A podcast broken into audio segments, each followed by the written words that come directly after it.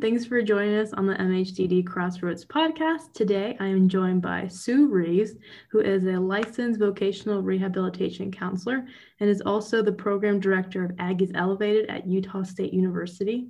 Sue, as we start, would you mind giving our listeners an overview of what Aggies Elevated is and what your job as the program director consists of?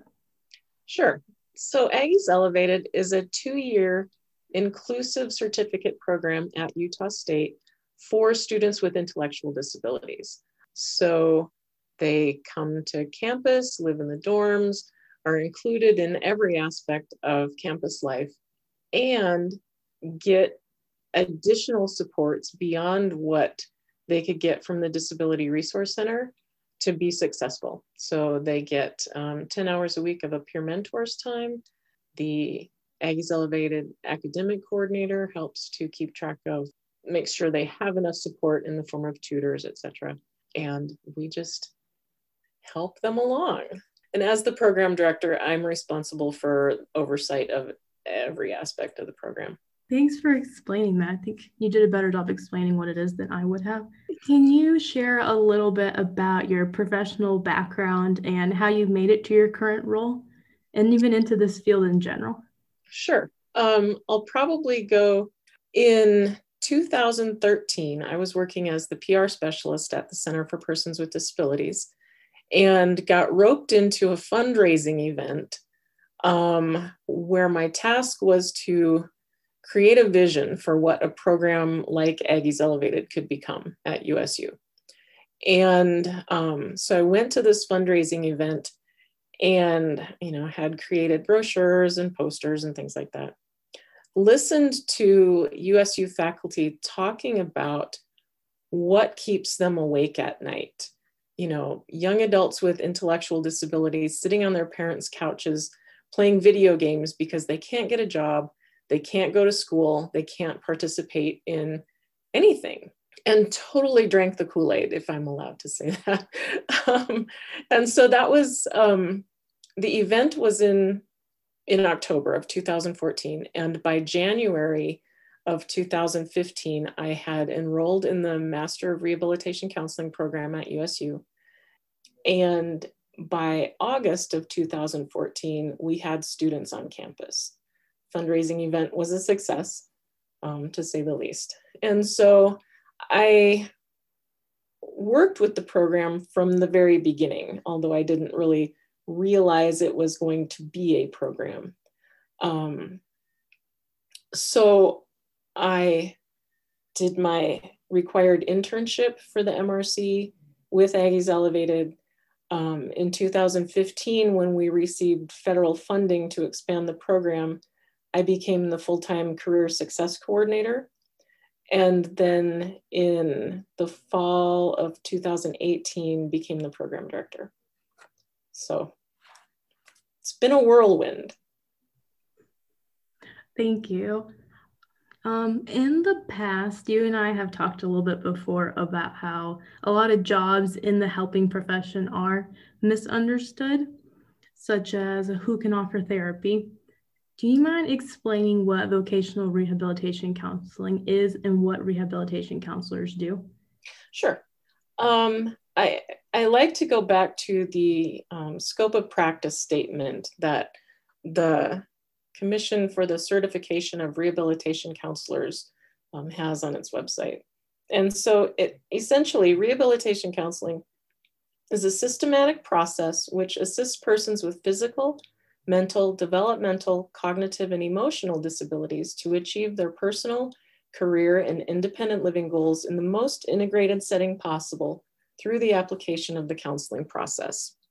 So that's what it is, and that's what we do. Thank you. I feel like, yeah, so that's a perfect degree to have gotten and then become the program director of Aggies Elevated. They go very well together. They do go well together.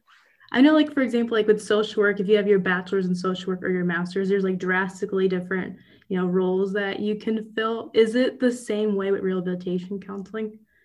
It it is, and it depends um, what state you're in and what agency you're with. If you are um, with vocational rehabilitation, um, the entity like USOR in Utah, Utah State Office of Rehabilitation.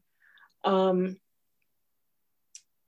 in Utah, it's it's a it's more case management and making sure um, the clients get the services um, that they need to be able to get a job and um, providing things like job coaching and um, services like that.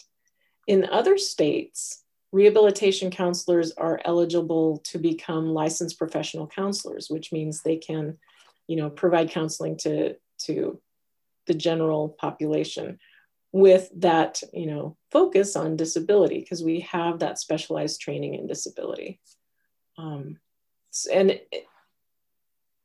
the CRCC scope of practice also says that, um, well, says that you know we are able to do all of those things. The code of ethics then says um, if you've had the specialized education and training to provide, for example, diagnosis or things like that. Thank you. So it seems like so you are familiar with transition. I am. My understanding, especially like with Aggies Elevated. Yes. Do you mind talking about what some of the challenges are that people with disabilities might face when they're transitioning from high school to college? Mm-hmm. Um, I think probably the biggest challenge they may face is um, not having had the opportunity or the practice of making decisions for themselves. Um, I, IEP meetings beginning in, you know, at age 14 or so or earlier should include the student and should definitely include, you know, at least some portion of a goal that they'd like to meet. Um, it's better now i've seen changes in the five years since aggies elevated has has been around six years oh my gosh um, in that our very first cohort um, some students had never been expected to do homework and so that was a huge huge culture shock when they got to college and found that they actually had to do the work um, the students or the applicants that we're seeing now have much more experience in those kinds of things, um, making decisions, setting goals for themselves. Um, but but that's a big thing. There are um, they expect mom and dad to do it a lot of times. So.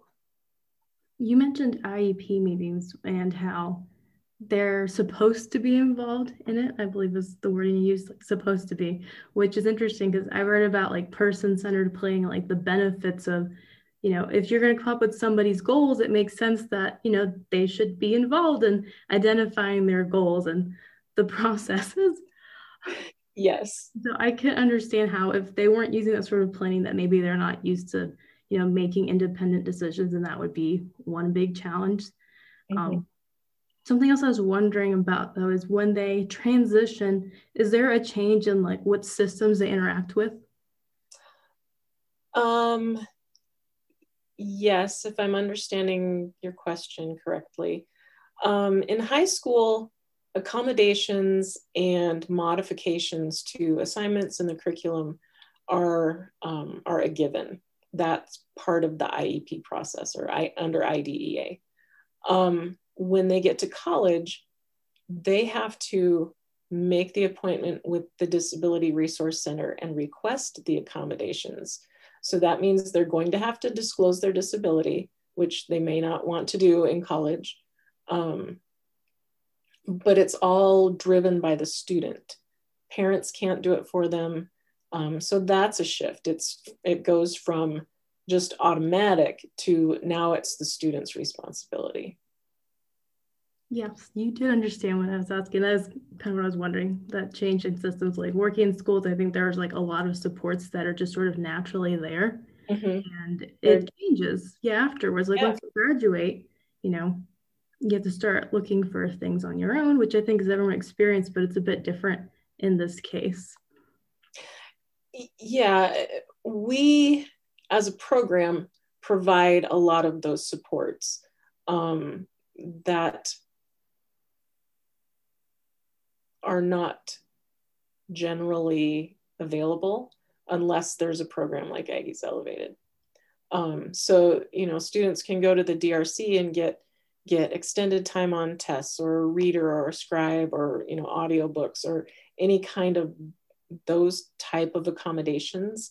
Um, we provide peer mentoring or additional homework support, tutor support. Um, and that is something that um, students with disabilities who are on campus but not in our program don't have access to. Yeah, it sounds like it would be a challenge then if they're not involved in a similar program. Yeah, and I think, you know, so Aggies Elevated is for students with intellectual disabilities. So they're the students who wouldn't be able to get traditional admission to the university. They typically don't have an ACT score um, or it's very low. Um, so they don't meet the admission requirements. Um, other students with disabilities who do meet the admissions requirements um, then typically don't have intellectual disability. So that's that's kind of the difference. Okay, thank you. Something I was wondering about is yeah, the pandemic is happening, as we all are aware of. Um, it is happening. it's, yeah, it's happening. It's been going on for a little bit now. Um, bit. What are some challenges that you have seen with students coming back to campus during the pandemics, and what are some steps you guys have taken to address those challenges? Um, it's it's been interesting. Um, last semester, excuse me. Last semester actually went pretty well after we transitioned to online in March. Um, we kept up all of the same supports that we had provided before it, it just happened by Zoom. So the students met with their mentors and we did academic check-ins and we did social events. Um, we tried to provide the same experience that they would have had on campus. Um, so then during the summer, as we were preparing for fall, we had no idea what it was going to look like. So we tried to plan for every, every possibility. Um, we typically have a summer prep program because our freshman students participate in connections, um, which a lot of freshmen take. And so we do, um, we break down the reading into a weekly plan and discussion questions to help them prepare for, for the class when they get to campus. So instead of making that just a weekly online meeting, um, we added a second asynchronous aspect to it. So they would be prepared if they ended up getting to campus and having courses in person, great. If we ended up not coming to campus, you know, we tried to prepare for everything. Um, the returning students are Zoom pros, they are amazing. And the new students are, are doing really well. Um, we've had some times where we've had to move things to Zoom for a couple days and they're they're adjusting great. They're doing well. That's good to hear. It sounds like you have to almost have two plans going at all times, like a backup plan. Well, in case we can't be on campus, this is what we have to do. Kind of, yeah. So all of the classes have Zoom links just ready to go. And um, one of the things that we did do is make I can't wear a mask today um, an excused absence from being in person. They can join by Zoom um, because masks are required on campus and um, joining by Zoom is the only approved accommodation through the DRC. We just made it a thing. If you can't stand it today, that's fine. Just let us know and and we'll zoom you in. And we've had a couple people do that and it has worked fine. So, mm-hmm. you know, logistically it's a little weird, but we make it work and they're, they're doing really well. I'm glad to hear that. Stepping back a little bit, so not just looking at the pandemic, but even like before in general, did you ever notice that there were sort of like more common mental health concerns that students with disabilities experience transitioning from high school into college? Mm-hmm. Yeah, the the students, our students with disabilities, have the same kinds of mental health concerns as any other student um, coming to campus for the first time or returning to campus, just with that added layer of disability. And so we see a lot of anxiety, a lot of depression, you know, heading into midterms or finals, um, or just being, you know, coming from being away from home and away from the supports that they're used to having. Thank you. Um, in working with the students in Aggies Elevated, has the has there been any like strategies or skills that you've noticed that you know they find particularly helpful, like helping them manage their mental health? Yeah, we use um, something called the skills system, and it was created um, by Dr. Julie F. Brown, and it's it's a dialectical behavior therapy based curriculum um, specifically for people with intellectual disabilities. So it breaks down DBT into nine skills, um, and it's just very step by step. It it simplifies the language, simplifies the um, the concepts, and you can go through it step by step. And so that's kind of our common language within the program. All of all of the team members have these posters hanging in their offices. Um, we have it in home base, which is our um, meeting space for study groups. Um, it's in everyone's student handbook. I mean, it just is everywhere. And we start start teaching it in the summer prep class. And so it, it's infused in everything that we do. And last spring, after we went online, um, had a couple students who had roommates who were Zooming one evening to just check in with each other. And they were doing the feelings rating scale and using the tools from the skill system just on their own as you know roommates hundreds of miles apart now and it, it was pretty cool to hear about it. That's great because then you know it's working if they're using it in their own time not with, just when they're required to. Yes, exactly. That's an accomplishment. And i've had um, our mentors as well have to become pretty fluent in it because they are you know working with the students and they've said everybody needs to learn this. This is so helpful. So it, it makes me feel good that you know we can provide that kind of framework for everyone um, within the program. And then hopefully as they you know move on with their lives that'll be a skill that they have forever.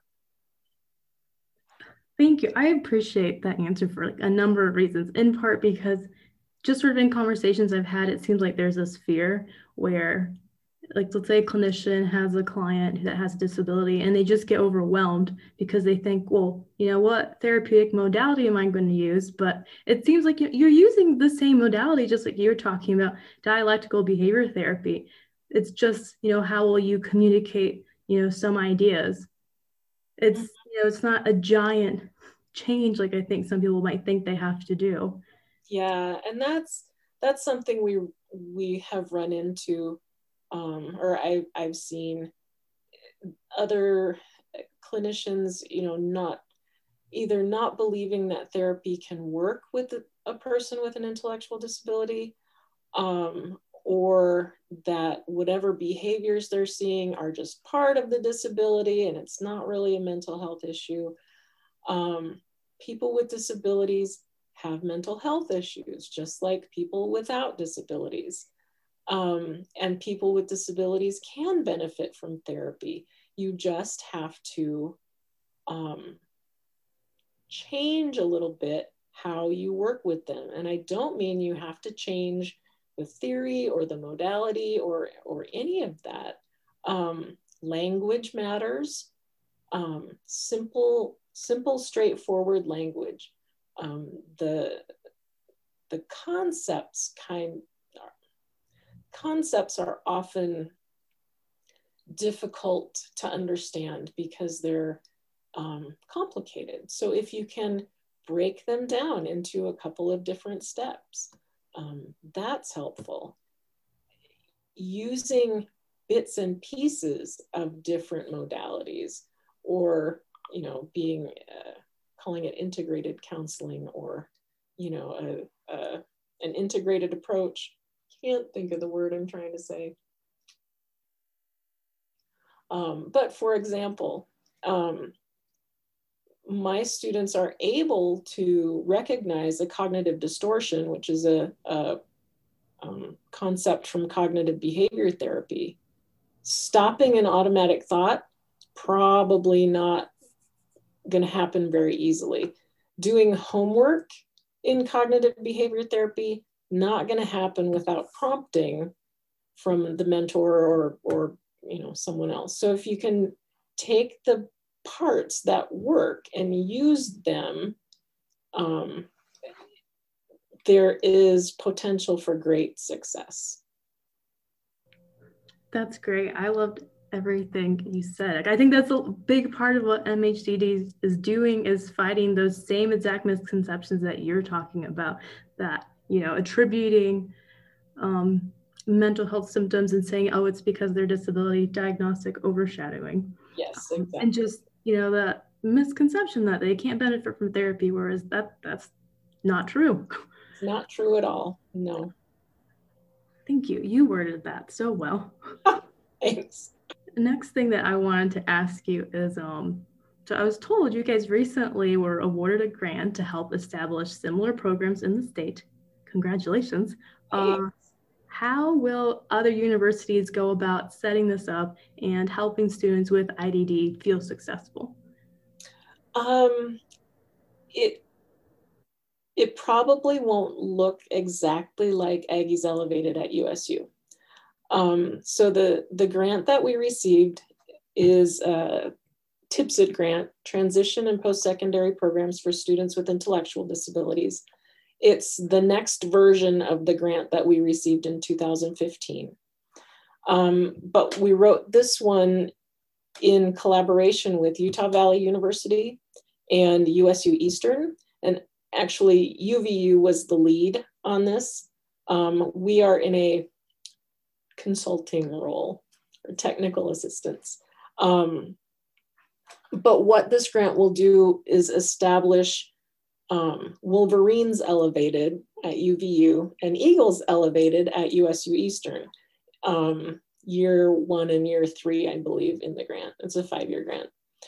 Um, and it will also help create um, the Utah Higher Education Inclusion Alliance, which will be sort of an umbrella organization um, to help other universities beyond these three um, to hopefully create programs at their institutions. Um, you know, so we have a guiding framework sort of going forward, but every program will look different because each institution's culture is different. So we're, you know, uh, uh, I guess urban residential I'm not sure, suburban maybe. UVU is urban commuter, and then USU Eastern is a rural residential program. So um, it will look different everywhere. And my hope is that they will see how wonderful the skill system is and implement that um, as we have done in every every aspect um, of, of the program to help support their students. Um, and, you know, by, by teaching it from the beginning when students are not having issues you know then they have the the framework if mental health issues do come up later and even um, even problem solving skills uh, you know which problems if you don't address them like with a roommate for example. Explode into into much larger issues if you can't deal with them right away. And so we give them that framework to problem solve all of the things. And so i'm hoping that you know the other programs under this grant will also use that framework. I agree. It sounds like it's done at your program. A lot of good to use it. Something you mentioned earlier, I'm going to come back to a little bit right now, is how um, one of the challenges of transitioning from high school into college is sort of that change in making independent decisions. And maybe not everyone's as familiar with doing that. And it makes me think about the parents so, what I'm curious is is there anything that you think parents should know about supporting individuals with disabilities as they transition into higher education? Yeah, there are a few things. Um, parents' roles change just as much as the students do. Um, parents go, go from being the advocate into more of an advisor role, you know, where the students are going from the person being advocated for to becoming the self advocate so it's you know it's transition for for everyone and also it's hard to watch your kid leave the nest i mean it's it's just hard all around but um, specifically if your student has a mental health condition that they're getting treatment for in high school, whether they're seeing a counselor, um, medication, whatever, please, please, please be sure that that support continues when they go to college, um, wherever they are. These things are not going to go away when the student goes to college. If anything, it's exacerbated by the stress and you know homesickness and all of the things that every other freshman in the world experiences just gets that much more intense. Thank you. So continuing to support them and make sure that they keep using those same supports that they had before as they go into college. That is important. That is something everyone should keep in mind. yes, it's hard. As someone whose whose kids have grown up and gone, it's it's hard to remember that they are now adults. And it's my role to step away and not give them advice unless they want it. And so, you know, that's maybe something that parents can also keep in mind. Your student is learning how to be an adult. Mm-hmm. And, you know, they're going to make mistakes, um, but they need to have the freedom and the support from you, I guess. Yes, yeah, that's another important concept that you're reminding me right now. Like there's that right to self-determination. So yes, everyone has the right to make their own choices and make decisions about how to get to the goals that they are deciding on themselves. But along with that, because I hear about self-determination all the time, but then there's also dignity of risk. And that's another right people have. You know, you have to let people, you know, experience like consequences of their choices. Everybody has that right. Yeah, and I'm glad you brought up the dignity of risk because that's something we talk to parents about. Um, we may not do things the way that parents have done them in the past. You know, we have certain expectations, and um, the consequences may not be what students have experienced in the past. We we strive though to make Aggies Elevated a safe place to fail. Um, so you know we we let them fail if necessary i mean if they've you know completely have not studied for a quiz and do poorly on it our reaction is not to you know contact the professor and say oh can they have another chance? The strategy then is to say hmm you know you had this quiz and you knew about it and you chose not to study and this is what happened.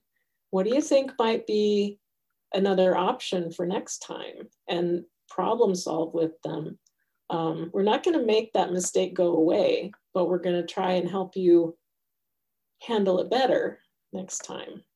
One of the things that we use in Aggies Elevated um, is uh, a healthy relationships curriculum um, by Elevatus. It's specifically about relationships for people with intellectual disabilities. We have had concerns in the past um, with students whose behavior was not appropriate for college, where, for example, texting someone a dozen times in a row, um, texting someone who doesn't want their attention. And so understanding what is appropriate and what's not um, helps prevent Title IX complaints, for example. Um, and so we use this curriculum to help students understand not only when they're being potentially being inappropriate, but so that they can recognize if someone else is being inappropriate with them. For example, touch or, you know, whatever the situation might be.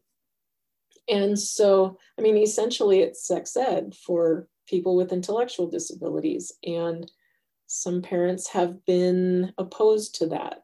But we feel very strongly that, I mean, if the students don't have a vocabulary or language to use, you know, if something were to happen, how are they going to report it and be able to do so accurately? And so that's something that we do that isn't always um, something that parents are thrilled about, but we feel that it's that important. I think you're right. It is really important. Um, part of why I say that is because, you know, we did an interview with um, some directors from a domestic violence shelter and from an independent living center. And that was something they partnered on was getting a good sex ed out there because it, it's preventative in a way. It really is learning about healthy relationships and about sexual consent and what it looks like and what it doesn't look like. You know, it is preventative. Something happens later on. They know that it's not okay and they can learn about how to report it. So the fact that you're agreeing on this, they agreed on it, I think says something about how important it is.